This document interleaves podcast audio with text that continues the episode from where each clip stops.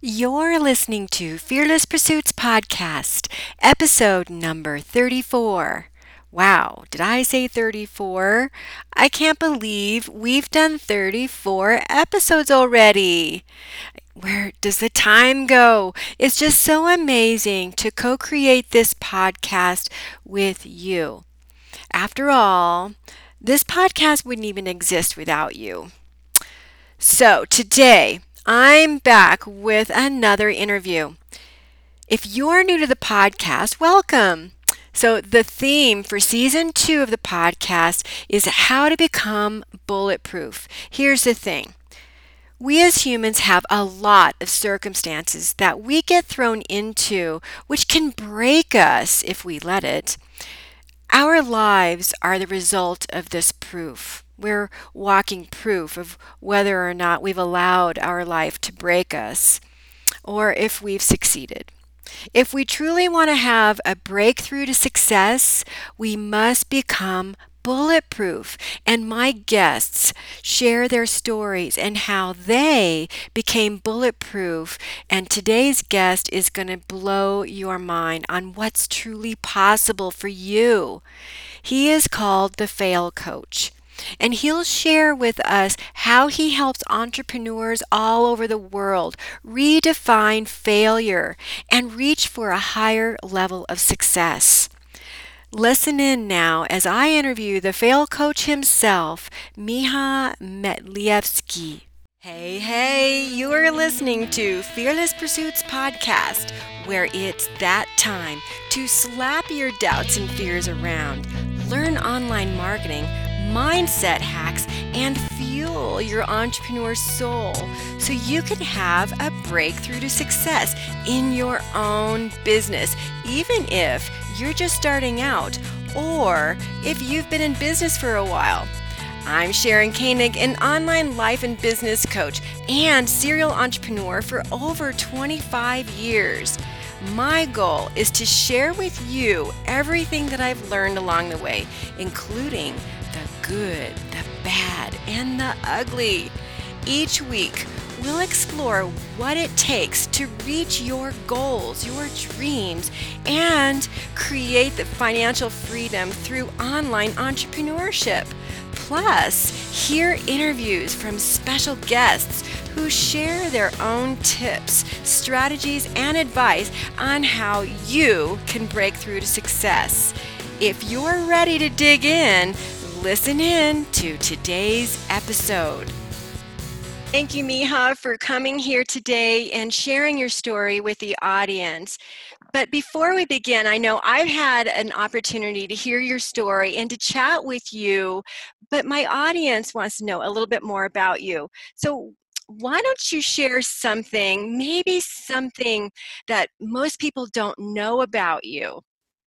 Well, hi, Sharon. So, first of all, thank you for having me on your podcast. And maybe one fun thing to share about me is that, you know, how every entrepreneur, they all want freedom. And uh, I'm not your typical entrepreneur in that regard because my freedom is not you know being on a yacht somewhere in, in the caribbean sipping cocktails but i actually chose to moved to Serbia, which is an Eastern European country, and chase around the streets for stray dogs and then adopt them, find them homes, and so that that's my freedom. So really, uh, du- during the day, that's what I do, and then you know because most of my clients are from U.S. and Canada. So my my work day starts in the afternoon but during the day yeah that's what i do so and most people um, don't know and i i'm not sharing too much of that because i know that that's a very very particular uh, uh, choice that i made Wow. So you have a heart for animals, but specifically dogs. You you want to give them homes. That is so sweet. Have well, you yeah. always been a lover of dogs? No, no, no. I, I was actually super afraid of dogs. Um, but then as I was going through my depression and anxiety and what we'll cover later on, um, at one point I adopted a dog from, from a shelter.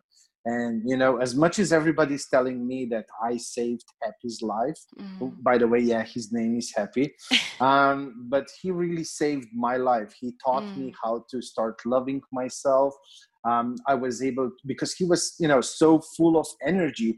I had to leave the phone at home. I had to focus on our walks. So he naturally got me into the state of mindfulness when I was mm. you know uh, on on the walks with him. And when I was going through depression and all of that, I really um, wasn't into meeting people you know like i kind of was just staying at home staying on on the couch and uh, he got me out you know and then you start talking with other dog owners and so on. So um, there is just so much he gave me um, and i don't know i feel this is kind of like a way of me giving back to to the whole animal community for what they did for me what an interesting story. And I love that you you found a new way to deal with your problems through mindfulness in a sense what you realize is that you had to change your focus, right? And we realize that this is always the case. And a lot of people don't realize that when they're having problems that they actually have to change their focus so that the focus is off of themselves because and I, and I love too as a man because a lot of men are, you know, they're thinking about how they have to be so masculine and and and not that you know having a dog and loving a dog and nurturing a dog is not masculine but being aware and having that mindfulness is something that a lot of men are afraid of because it does seem to be something that most women would want to do.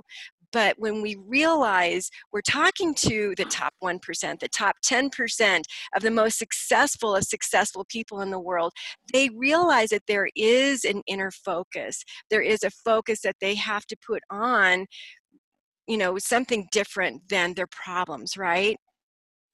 I, I mean, you know, um, yes we men we can be very strange sometimes uh, being afraid to you know talk talk about emotions stuff like that. But I, I think that the key to happiness i mean i i really read a lot about different religions and, and one that really stuck with me was zen buddhism. And mm-hmm. they talk a lot about balance. And i think you know when, when it comes to living a happy life you can't be just the alpha man or I don't know what's the, the opposite of alpha man on, on the women's side. Um, you you kind of have to embrace a little bit of both and, uh, mm-hmm. you know, find that balance and, and be, uh, be okay with being vulnerable, with being transparent, with, you know, getting to know yourself, what your values are, what your beliefs are, uh, being okay with whatever it is, and then you know uh, change what you want to change. Um, and uh, one of those things is, yeah, I guess, of course, embrace the more emotional side of you as well, because I, I think we all have it. It's just that we men sometimes um, want to be a bit stubborn about it. I mean, I, I was like that, you know, like, oh, you must not show emotions, you must not talk about emotional stuff. That's for the ladies. But you know what?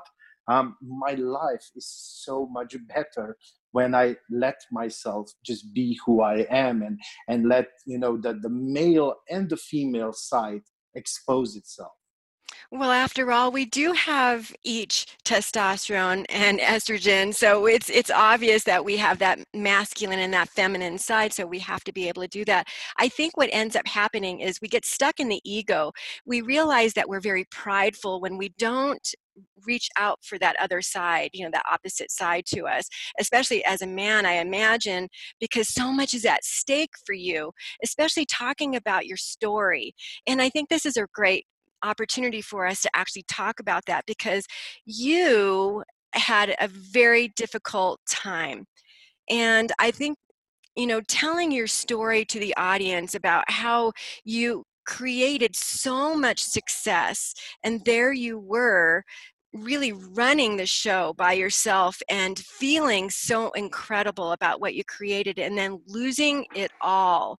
So, why don't you tell the audience a little bit about how you got started with your business and what ended up happening where you lost it all.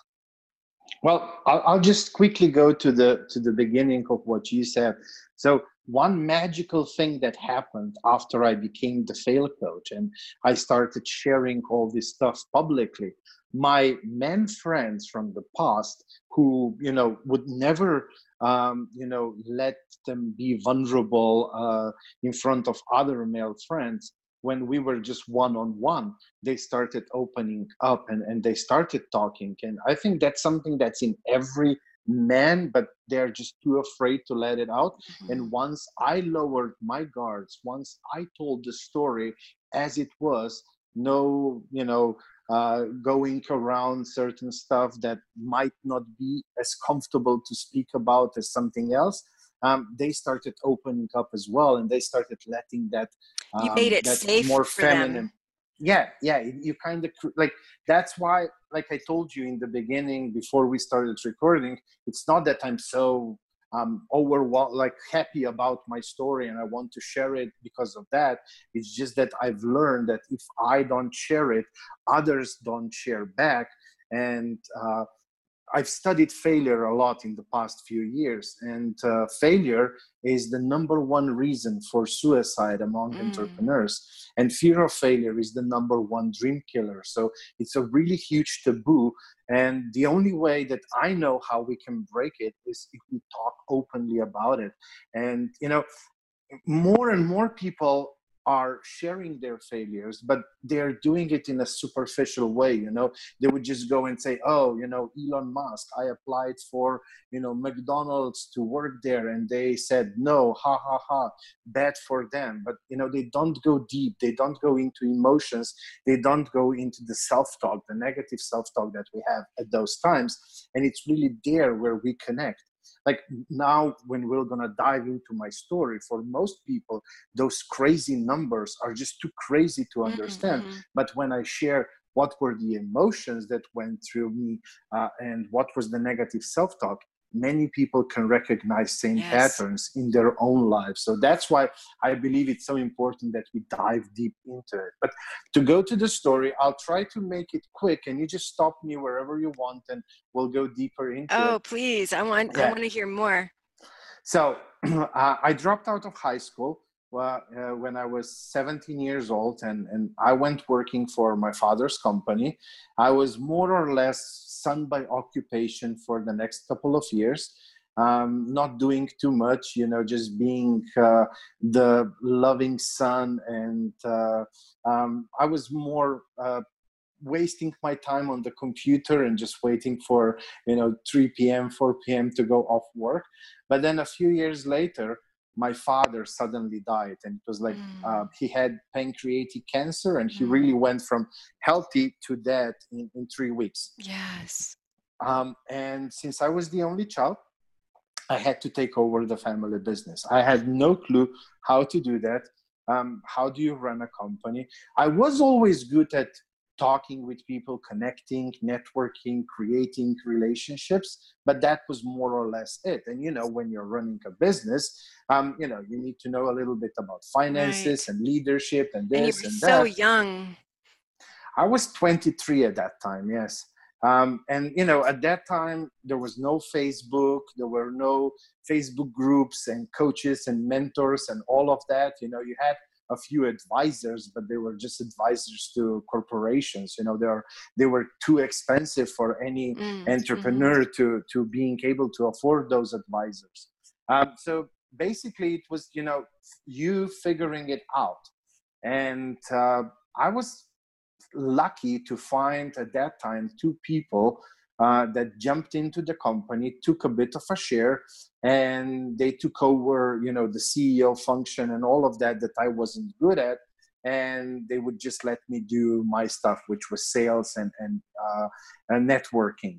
And things were good for a while, uh, but then because I found them, found them out, out of need, um, I really wasn't, you know, doing the real dating before we partnered together so mm-hmm. you know mm-hmm. um, and and later on when that need was taken care of I started seeing, you know, how different we are and, and how our values are crashing and all of that.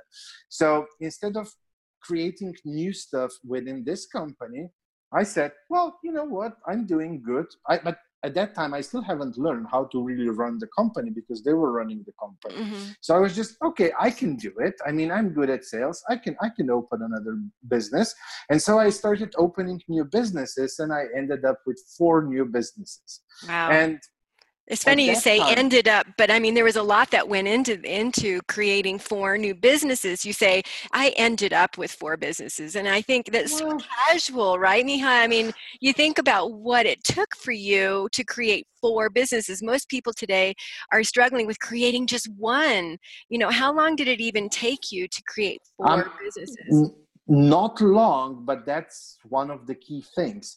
I didn't do it as it's supposed to be done. So for a successful for a sustainable business the one thing that you must do is first lay down the right foundation. Yes. It's like building a house. You mm-hmm. can't just start with the first floor. Which um, people want to do. Yeah, but that's what I did. You know, like I, I jump started everything and I just went straight to the first or maybe even to the second floor. And because in Europe at that time, the whole economy was booming, you know, basically you were walking down the street and the bank was throwing money at you. Wow. Uh, as long as you had an idea, they were just throwing money at you. And and that's how my last company was started. I just had an idea for a real estate project and i got complete financing for a um, that would be probably like 60 70 million us dollars real estate project. Wow. And i mean before that I never even made a dog house, let alone a house, let alone something as huge as this with so many apartments and so on. Of course, I didn't know what the hell I'm doing. What even got into your mind to make you think you could do something like that? Ego.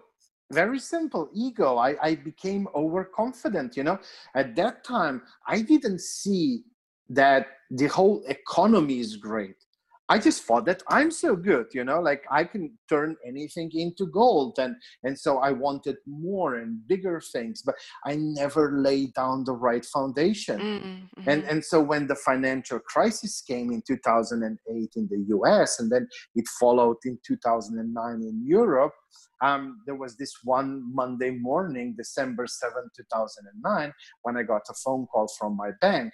The problem was that my price, the, how much it would cost me to build one square meter was higher than what I was able to sell it for because the prices dropped so, so, so much. It was like they dropped by 50% or something like that. So suddenly my project was not viable anymore and I was in the middle of building it. And the bank just said, no, we don't want to do anything with this because if we stop now, we will lose a few millions. If we go until the end, we will lose many tens of millions. So we'd rather stop it now. And because that decision was so sudden, I was completely unprepared. And all my other businesses, everything that I had was co signed onto that agreement. And so the bank, bank just started liquidating everything that was uh, signed, uh, co signed. And next day, Tuesday, um, uh, I was without my companies. I wasn't able to pay employees. I wasn't able to pay suppliers, taxes, nothing.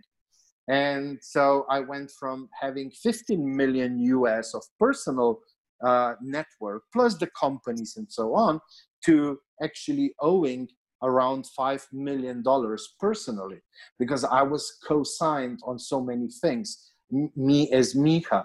And back then, and I think that's still the law in, in, in Europe, if you know you don't pay the taxes and if you don't pay your employees, and it wasn't that I, I didn't want to pay them. I, I just I, because of the bank's decision, I all my cash flow was immediately terminated. You were an overnight uh, failure.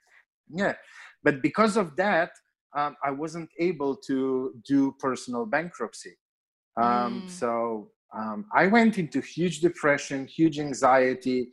it was just darkness inside of me um, you know I, I didn't felt like oh i failed at one thing no i was a failure and that's that's my reality i kind of started looking at the future as the, there's no future for me at all and so suddenly uh, because of that and, and the whole nuclear reaction that was going on in my head you know overthinking the past uh, not seeing the future um, i just started uh, looking at options for a suicide.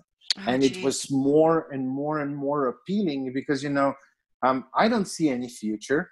Uh, my my mind is is i can't stop it um, and you know every What's day the point in living anymore? Yeah every morning I, I, woke up to phone calls from people who i owed money to and so on and i mean those weren't you know calls like oh hey we're gonna sue you. It was more like you know some mafia called you and told you what they will do to you and at one point i really didn't see any point of going forward anymore and um, it was one night in 2010 um, roughly around 11 p.m. when I actually, you know, um, before my apartment was taken away from me, um, I, I, went on the other side of the balcony and I was like holding myself with just one hand and, and just looking down and um, being ready to jump. And at that time, I mean, I don't know if if, if I can say the F word on, on your podcast, but you know, like I literally said to myself, um, "You uh, have failed. But hearing myself say the word you was the aha moment. Because before, I was blaming what happened to me on, you know, the bank, the economy, the crisis, yeah. my past business partners, employees, you name it. Like anything and everything outside of me. And for the first time, I really looked at it like oh what if it was all my fault? And then i started you know like crunching things from the past in my head and we're like i chose that lawyer. I chose that partner. Yes. i chose that employee. I did this. I did that. And then the, really the aha moment was if i change that if i learn new things if i if i'm better at, at who i let in my life and so on not only i can you know like with all those failures i was still able to come to 15 million us so if i do it better i can do better and bigger.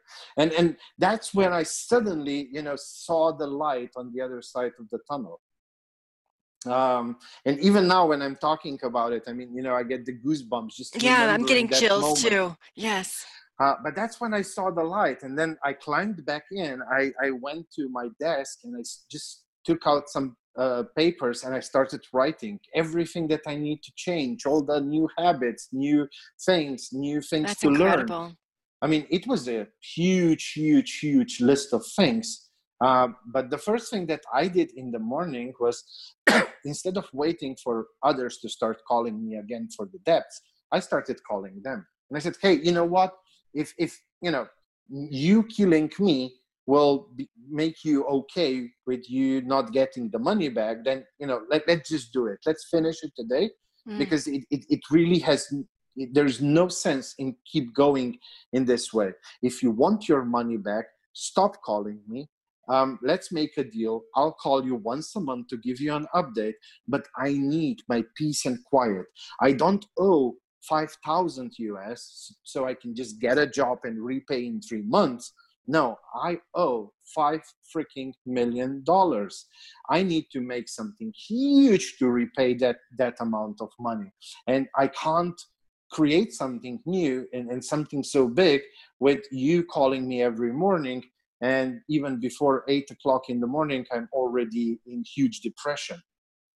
Um, and they all agreed to that and gave me that peace and quiet. And i slowly started working on my personal development and then on my business development.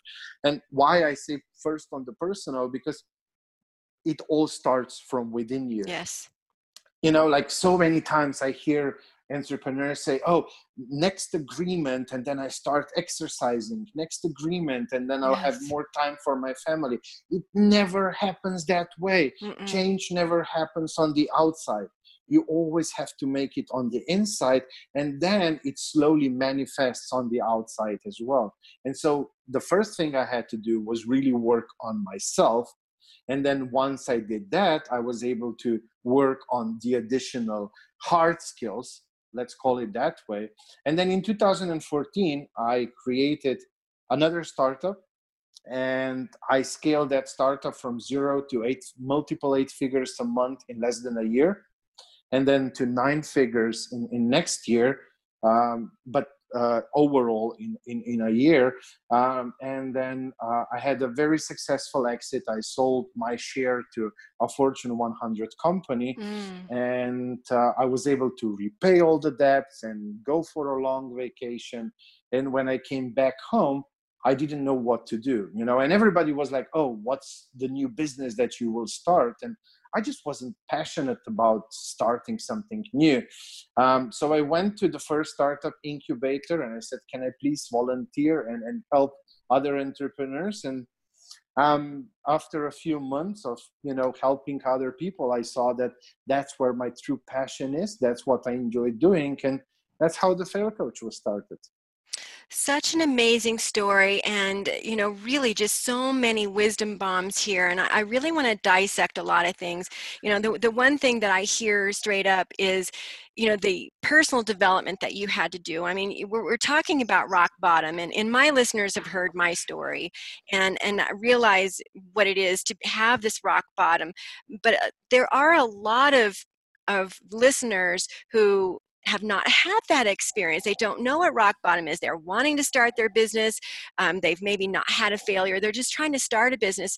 And yet they're sitting here in their mind often and they, they think, no, I just want the strategies right i, I don't want to you know take the time to do all this personal development but you know listening to your story you know and as i have had the opportunity to listen to so many other entrepreneurs the one thing that is so important is to have this time with your mind to create the courage essentially that's what you did. You were there in your failure and you realize i don't know what to do. I can't see my future and you just you want to off yourself and there you are suddenly. Your mind is so incredibly strong at this point and you realize that you are taking personal responsibility. And this is something that Jack Canfield talks about in his book. Have you ever read um, Success Principles? No, no, no unfortunately, no. I haven't read that well, one. It is an amazing book and it has really transformed a lot of people's lives. But the, the thing that people have to do is they have to take personal responsibility, right? We realize that that's a slap in the face. That is really hard, right? Because, yeah, there were a lot of things that were out of your control, right? When we're talking about, you know, in 2008, where we had the the crisis in America, and then it trickled down to the UK and to Europe, right? And that's something that is completely beyond your control. But yet, there is personal responsibility, right? And when you finally did that, you had this awakening and you realized that it was you and you and you every step of the way. And this is what gave you the courage to literally walk back in and sit down at your desk to look at your future and see things a completely different way. And then to take that step into your own mind and the habits and the goals. And I want the listeners to really, really hear this because they don't want to take that time. Miha, these people are thinking, no, I just want the strategies. I just want to get going. You know, and, and there is no overnight success, right?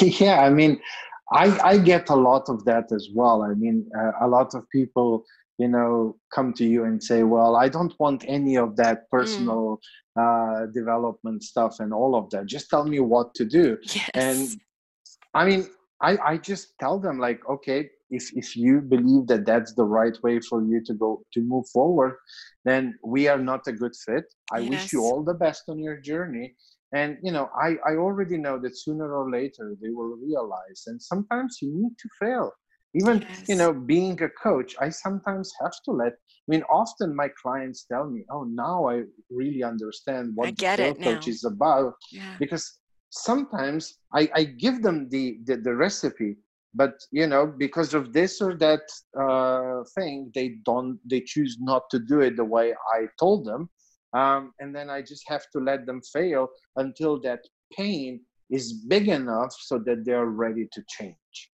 and um, I, I, I love that you're not taking responsibility for their failure. You gave them the recipe, right? And we realize, as I was saying before, like the top 1%, top 10%, the most successful people know this. And yet there are people that won't listen and they've got to go and, and just do the strategy, right? And it doesn't work. You've got to do the work, the inner work. Um, yeah, like I could, I, I mean, I'm not the person that would you know uh, name call any gurus or coaches or anything out there but you would be surprised you know like when i ask my clients um, you know what they did in the past and and who they were learning from in the past. And and they tell me uh, some of the big names in the like big names in in way where they are constantly you know uh, using ads and so on to be uh, in front of us mm-hmm. um, and boasting this amazing results. And then this person is now finally ready to listen and do the work that needs to be done. And of course at the end they are successful and, and they achieve that success. But they have to go through the learning to the learning experience. I mean you can't help somebody who's not ready to be helped. And if they are stuck in in their mindset that you know oh i don't need any of that personal development. You know i just need the okay you know like go on your journey and sooner or later you will you will figure that out by yourself. So prior to 2009 was that a practice of yours? Were you actually in that knowing that you had to have personal development?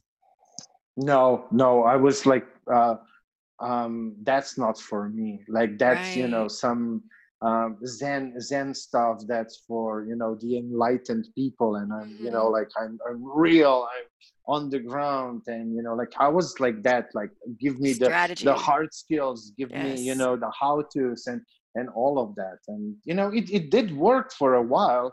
I mean, I did, you know, accomplish to get to the 15 million US in personal network. But as I said, um, I was crazy enough to do bigger things and you know money was like being thrown at you so you know i mean um, i was probably not even doing that well to be honest but at that time you know i was still a kid and you know um, i was like flying high i was you know on cloud number nine uh, thinking how amazing i am how good i am you know mm. i'm this wunderkid uh, everything that I touch becomes gold. And, and I really became super cocky and, you know, like, oh, um, you know, greedy. I need bigger projects and, and millions and gazillions. And, you know, I don't know. I didn't, I don't even know what I needed that for. Like, probably I wanted to buy a private jet or something. I don't know. I guess.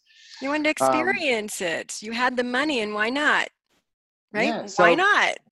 You know, but I was driven by completely wrong things you know mm-hmm. like you can't be driven by money there needs mm-hmm. to be something above that yes um, and and for me at that time you know it, it was more or less about the money and and uh, you know I, I i don't i don't know i mean um it, it was i mean i wouldn't trade that time to to you know make it go away because um, now uh, I, I have this huge knowledge of what I felt was, you know, being successful and how empty my life truly mm, was. Mm-hmm. So now I don't have any of that hunger, you know, for those things, and I can yeah. really focus on on you know where my real core values are and core yes. beliefs, uh, and and what truly makes me who I am. And probably if I wouldn't experience that part, I might today want to do that. I guess maybe at one point, you know, you, you have to experience it a little bit uh, to see uh, the reality of it. It was a life-changing experience, and I really appreciate your honesty and and let's talk a little bit about your personal life at that time because you actually lost a marriage over this too, didn't you? And friends, yeah. support yeah. system. Yeah, I mean, you know, but looking back, me and my ex-wife, we had not much in common you know like the thing was why we got married was I was just seeing everybody around me, you know, getting married, getting kids, and mm. I was like, mm-hmm. okay, I'm in a relationship. I mean, you know, like, um, you got to marry somebody. This is what know, I'm supposed to do. Yeah, check it off. It. Yeah, yeah, it was more or less like that. I mean, I, I like that. That's how it was. And uh, but you know, our common thing was traveling and going to fancy restaurants and this and that. And the moment the money was no longer there, we literally didn't have much to talk about. There was no commonality. There was no common yeah. bonding. Yeah, we, we, just realized that we are like two completely different people uh, that we were only bonded by, you know, like, so all that material world um, was kind of like uh, filling the gaps that were between us on a deeper level. So we always were busy with something you know busy planning our next vacation busy planning where do we eat today or tomorrow and, and things like that. So you know instead of focusing on the deeper on the more important things on more important conversations and stuff like that. And and the same goes with friends you know i had this uh, huge a number of friends from cigar clubs and Rotary clubs and Lions clubs and, and so on. And, you know, we were all big shots and, you know, um, having those uh, black cards and this and that. And, um, you know, I really thought like, oh my God, like these are my friends and, you know, I'm so important and, and all of that. And the moment uh, uh, everything went down for me, those were the first people who never answered my call anymore. And this is where you're learning that life is a lot more than money. And you yes. realize that you needed to change and so you did and i i love how you you started to really create a new future and you know obviously you know how you you have your dog happy and you've created a new business and now you're volunteering and you're helping other entrepreneurs because we realize that we're all here on this planet to help to love and to support people. And when we go into that ego place to actually think that it's all about us and it's all about making money, and and I don't want to like poo-poo making money because we need money. We need money to have our lifestyle. We need money to support our family, you know, to help our children. We need money to, you know, um, donate and to tithe and give to our causes to help the world become a better place, right? And a lot of people do actually believe that um, people who are rich are greedy. People who are rich don't give to the world. People who are rich don't do anything for other people. But it's so not true. And and here you are, a completely changed man by your experience. So now, I, I want to actually talk a little bit about the business that actually started creating so much wealth so quickly. So there you were. You you climb out back and walk over to your desk with this idea and you're making deals. And what was the business? What was the idea that you had that was actually going to start creating more money for you? Oh, um, I mean, that was something that I saw doing the previous things. Uh, how much energy is wasted in big corporations. And when I say energy, I mean electricity and gas. Mm. And um, since I was kind of always, you know, uh, conscious about our planet and, and the global climate change and all of that, um, I thought, you know, like okay green energy that's good thing you know like solar uh, power plants and wind plow power plants. But um, you know if we keep on using more um, there will never be enough. So we need to start doing something on decreasing the usage. And so you know if i start with a house that's some that's a little little little part. So let's go to the big ones. And so i i created like a whole new approach to how energy efficiency can be handled and, and, and done in, in bigger corporations. And we had some really big corporations as our clients. Uh, we were really the, the leader at that time because nobody else was using, you know, like artificial intelligence and stuff like that. Everything was just technical solutions, but we really went deeper. We really went on, you know, changing the processes, behavioral change within the corporations, and so on.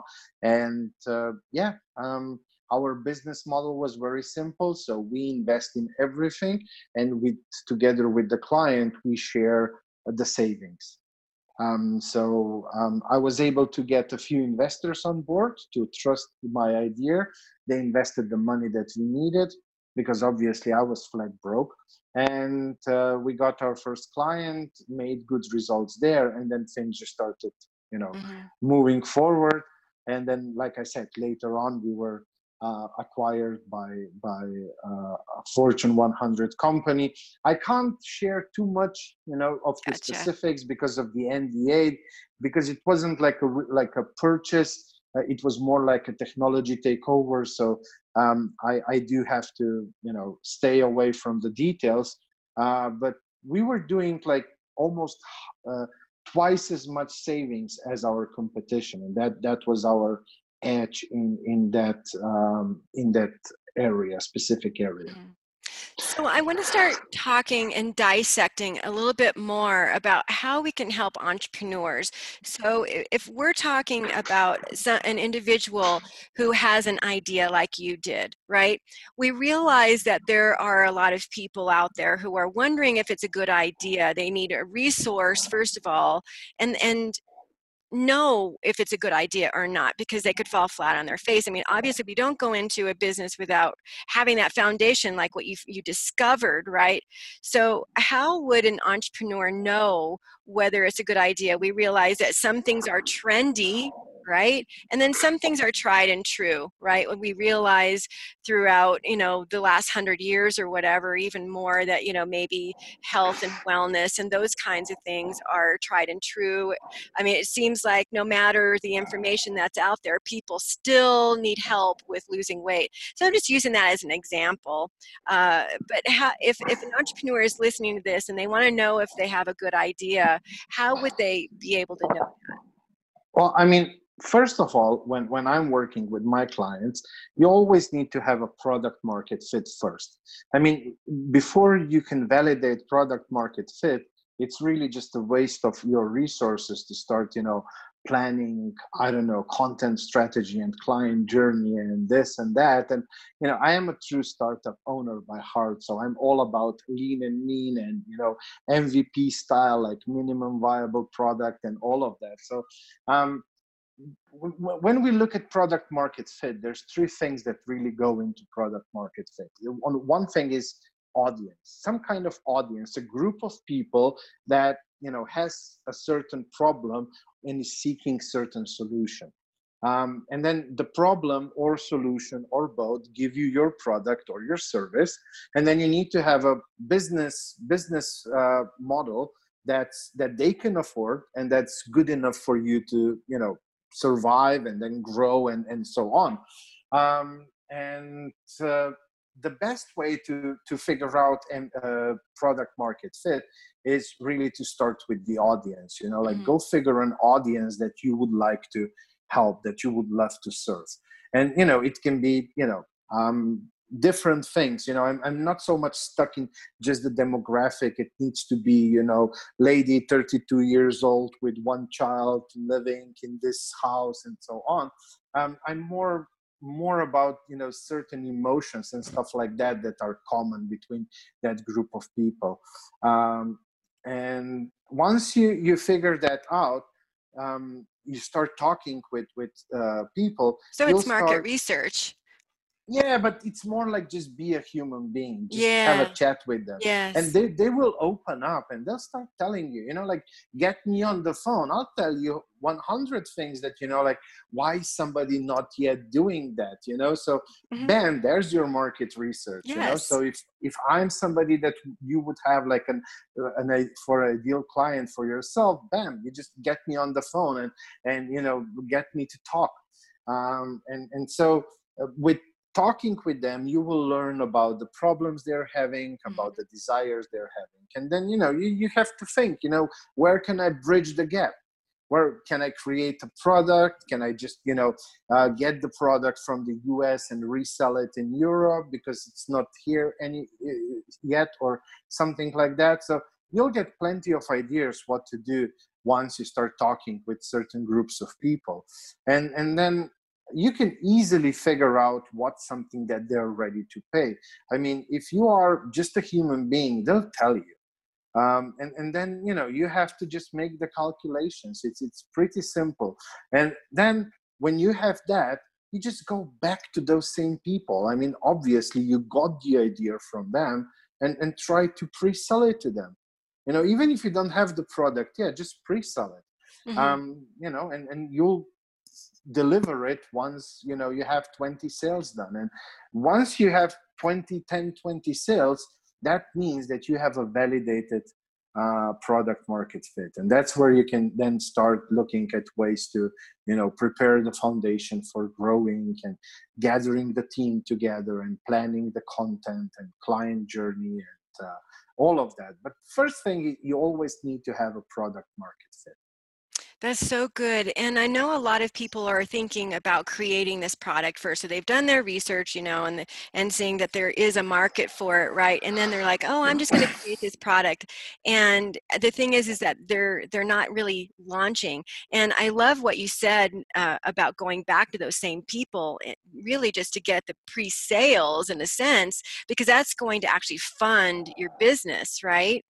I mean, until somebody is really ready to give you money, it's not a validated product market mm-hmm, fit. Mm-hmm. I mean, you know, I can like if you ask me, oh, Miha, would you love to have a concierge service that would do all the travel planning for you? And of course, I'll say, you know, Sharon, wow, that would be amazing uh, how uh, and you know maybe you know you can figure out that you know i'm quite well off i can you know afford certain amount of money and you know you guess and you say oh that could be something that you know like 5k a month for for somebody like Miha. And then, you know, after a month, you come back to me and say, Hey, Miha, I have the solution for your traveling needs and it's 5K. And, and you know, at that point, am I gonna give you my card or will I be, well, you know, now that you mention it, it's it's not so big problem for me to do it myself.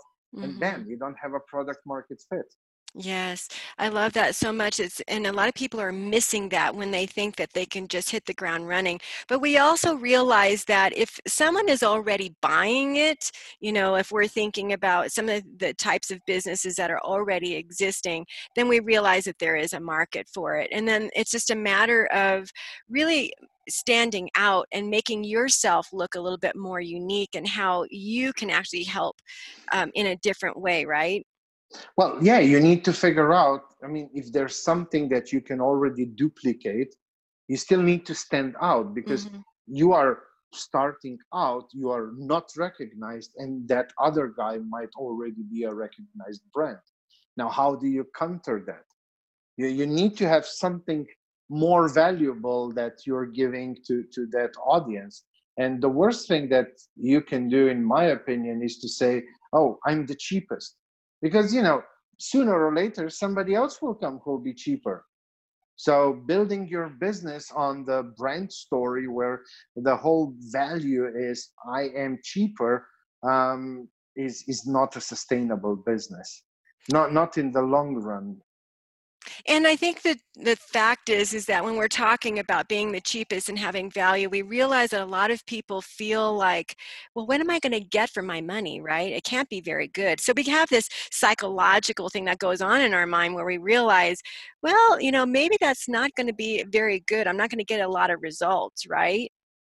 Yeah, I mean, again, you you need to like I, I call this like value ladder if you're solving a logical problem with a logical solution that's a bargain thing you know like that's like i don't know i'm out of paper in my printer. I go to the first store and i just buy you know a stack of papers. I'm there's no brand loyalty no nothing. I'll just buy whatever comes you know to my hand. And and so that's not something if you are selling those papers something to build upon as a sustainable business because you know tomorrow somebody will offer something a bit cheaper and that's it. Um, now if you're trying to solve an emotional problem with logical solution that usually doesn't work because you know um, when we have an emotional problem we don't believe that a simple logical solution will solve it. Um, it, it just it just usually hard for us to understand. Now, you can solve a logical problem with an emotional desired mm, solution mm-hmm. so that's much higher on the scale but the best thing is if you can get in the emotional problem with emotional solution that's where you have the brand loyalty that's where you have fans that's where you have yes. you know people that will stay your clients because you are giving them something more than just something logical and so every time that i'm working with a client we i always dive in and see how we can spin around the whole pr approach the whole brand story that they're communicating to get us from uh, logic logic into the sphere of emotion emotion. And when once you get there that's where you know that, that's where then you are the louis vuitton or the prada or you know um, you're not just you know some some cheap brand that tomorrow comes another one that's cheaper and uh, wish all your clientele goes to them. You're sharing so much now about the how to's of business and it takes me back to when you actually you, you sold your business to was it was a fortune 100 company right? And then so at that point you're thinking to yourself i want to start a different business but i want to get rid of this other one first right? Or did you have this other idea first about being the fail coach? What happened there? no no no. I just wasn't really passionate about the mm whole energy mm business.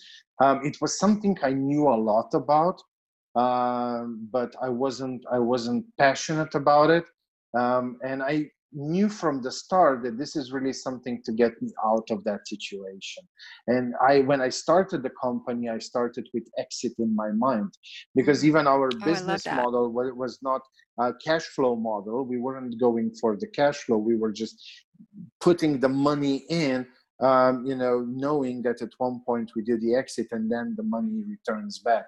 Um, so it was it was even uh, run in a different way because it was run with the exit in mind from day one. Um, but yeah, I, I didn't know what I want to do. That's why I took like a long vacation. And, you know, when I came back, I was like, okay, um, I love talking to entrepreneurs. And, you know, like I realized that all my adult life, I was an entrepreneur. So it's not just something I do, it was like really who I am. And, and I can't get, you know, out of that entrepreneurial spirit and, and wanting the freedom and it's creating freedom. Yeah, it's it's really in my blood and and uh, yeah, I just instead of creating another company on my own, I guess I figured that this way I can influence more or create more leaders and you know help them and it's so fulfilling you know like mm. there's i mean you can't describe that warm fuzzy feeling in yeah. your heart when you see that you've helped somebody to go from clueless to you know making transformation 20 50 100k a month and being able to give back and, and have employees and and spend more time with their family and so on yes. it's like really helping helping people reach their dreams and it's it's such a wonderful feeling um, and I, I could never I guess go back now that I've seen how how how lovely it is to do what I do. So here you are, the fail coach, and you you've gone through a major transformation and lots and just massive action you've taken right? And you had massive amounts of inner work to get you where you are today to build this strong confident courageous mind and putting together all of the pieces with strategy. And then i love what you said about finding your passion there because again a lot of the entrepreneurs eh, you know are thinking i just want to make some money i just want to make some money right? This is where their mind is and they're not thinking about their greater reason why they're doing it um, and they're not thinking about the fulfillment part of it and how it factors into it and i can i can tell the audience too and we've talked about this but you know when you don't have that greater reason why you're doing something or that passion you know having a business is full of hills and valleys you know there are good days bad days and lots of different things and if you don't have that passion you know on a bad day you know you might think about quitting right and and like you were talking yeah. about before you know entrepreneurs um, feel very anxious they feel very stressful and to the point of maybe even suicide when they don't feel that it's like a, it's a human need is what it is it's a value it's um, a personal value sharon one thing that that I'm a huge, huge believer in is, is emotional intelligence. And you know, emotional intelligence is a huge topic, but the, specifically the part where you know when to use emotions, when to use logic, like how to balance mm. between those two. And most people, especially when they're starting out, they come to me and they say, Oh, Miha, what makes best sense? What can I start that will produce the biggest cash flow and something like that? They're trying to solve what they want to do logically. And I always tell them, don't go that way. Just tell me what, what, what comes from your heart what do you mm. want to do what you're passionate about because you know in all honesty we can turn anything into business these days. Like, I mean, just go on Fiverr. I mean, there is a guy there, um, uh, like 60 ish, uh, with white beard, looks like Father Christmas. And, you know, he makes these banana videos where, you know, you pay him 20 bucks and, and he'll, you know, make a video and talking to banana like it's a phone and say, oh hey, hey, God. hey, Sharon, uh, hi from Miha and like he has thousands of positive reviews like you know thousands times 20 bucks. I mean that's a solid solid six figure business doing that. So i mean in today's world there's almost nothing you can't turn into a business. So instead of thinking what's the best business to start? is to think like what am i truly passionate yes. about? What gets me going? Because like you said yes anything that you start, anything, any journey will be filled with roadblocks or failures or whatever you want to call them. But you know, there will be like 10 failures or 10 roadblocks for every little success. And you have to deal with it. I mean, that's the road of entrepreneurship. If you're not ready to do that, then stay in your comfort zone. Mm-hmm. And you know, go to your nine to five. Be happy that you have that. I mean, really, like road of entrepreneurship is filled with roadblocks and for you to overcome that like you said um, if, if you're not passionate about something like how will you do like every roadblock will be a new excuse for you to just give up that's right. And I love what you said there so much. There, there's so much there that's so important for people. And they they don't see the wisdom in the facts of building their business with that foundation with you know realizing that they have a bigger vision that they have to get out there in the world more than anything else. And so here you are as the fail coach you're helping entrepreneurs build their businesses from scratch. You're helping entrepreneurs grow their businesses to six figures seven figures eight figures right? And you are so much more wise and so much more successful than you mm. ever were right? Because now you're you're literally living the dream. You're you've got your dog happy. You are far more happy than you ever were. So if you could tell the listeners here three secrets to your success where you are what would it be? Well that's a good one um, because what i usually always say at the end is three things. Um, yeah uh, be grateful, stay humble, and fail fast, fail forward. Mm, I love the grateful aspect, and and you know we could get very woo woo, and I know we have very often, you know, in, on the show. And the thing is, is people do not realize the power of gratitude. It is so incredibly powerful to have the gratitude throughout the day, to start the day this way, to end the day this way. And then. Well, one way that I see that sentence be grateful. Um, yes, I agree with what you said, but also in another way, because you know we are constantly in our head chasing you know what we don't have yet mm. and often that can stop us from acting with what we do have. And so you know be grateful and, and just do what you can with what you have. Mm-hmm. of course you'll get to what you need eventually but you know that shouldn't stop you from starting right away. You have a phone you can start an online business. You know uh, you you don't need to have this and this and this and this because so often we we get sidetracked into that mindset you know like oh i need first this and this and this and this and this and then and then the list becomes so huge and so overwhelming and then add the infobesity of today's internet world you know like with all the information and everything there and you get paralyzed. Yes. It, it feels too overwhelming. It feels too stressful. I don't even know what to do next. Yeah i know. A lot of my clients are dealing with that same thing so I could just talk to you forever. And I, and I feel like there's so much more I would love to just pull out of you. Uh, I think the thing is that you have some amazing gifts, an amazing story. And thank you so much for sharing it with me today and my audience. Well, thank you, Sharon. I mean, it was a pleasure. And like I said, um, I've learned if we want to eradicate this taboo called failure, we need to talk about it. Yes. And you have a special invitation for the listeners, don't you? Oh, I mean, it's really just a like um, a lot of um, coaches and, and and this out there, you know, they're giving out free books, free webinars, and so on, which is amazing and great. And and uh, uh, but I kind of believe in that personal personal touch, and so um, I open my Zoom client once or twice a week, and I open it for 10, 15 people to join in to ask me on the spot. You know, it's a live thing. They ask me, and they get specific answers to uh, to their questions. And uh, some even come every week, and they have that as a bit of an accountability uh, factor as well.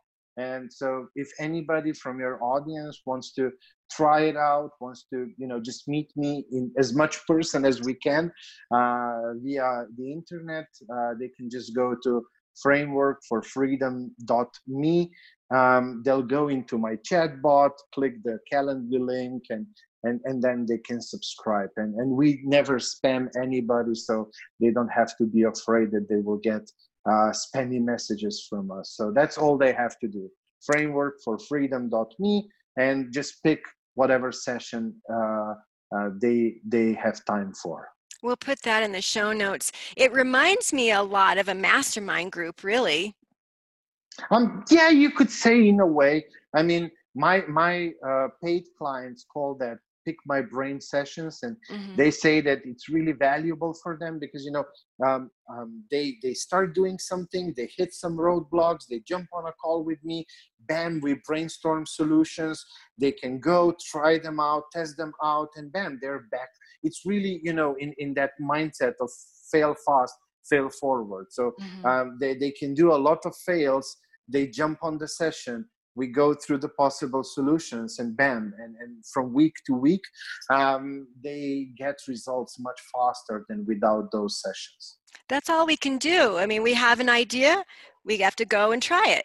Sometimes it works sometimes it doesn't. Sometimes it doesn't work because our mind isn't where it needs to be you know our energy is all wrong and sometimes it's just that we didn't eh, implement it right so it's great for them to be able to come back and say okay i tried this what did i do wrong? In a sense you can kind of dissect it and say okay well why don't you try this? So literally you're like dissecting it and planning it so that they can ultimately create success. Absolutely. I mean um, i think it, it's it's in the us you guys uh, uh, have this saying where you know you first need to learn how to crawl to yes. learn how to walk. And and the same is with success you know you you first need to uh, go over quite a few failures before you get over to the success. And the key is not in evading failure because mm-hmm. failure is is like part of life. It's it's you know like like death. Um, you know it's imminent. You, you can't avoid it. You have to make um, peace with it. yeah and and that's why you know i what I mostly do is I help entrepreneurs how to establish that healthy emotional relationship with failure. That's so good and so incredibly important. So, I appreciate you so much sharing your story and all of the tips and advice and all of your wisdom today. This week's episode was jam packed with great content, and now it's time for you to take massive action. Make sure to schedule your strategy session with yours truly and also visit fearlesspursuits.com where you can subscribe to the show so you never miss an episode. And while you're at it, if you found the show valuable, we'd appreciate a five star rating on iTunes too. Or if you simply tell a friend about the podcast, that helps too. Be sure to tune in next week for our next episode. This is your fearless online business coach, Sharon Koenig. Thanks for listening. Now go out and be fearless so you can change the world.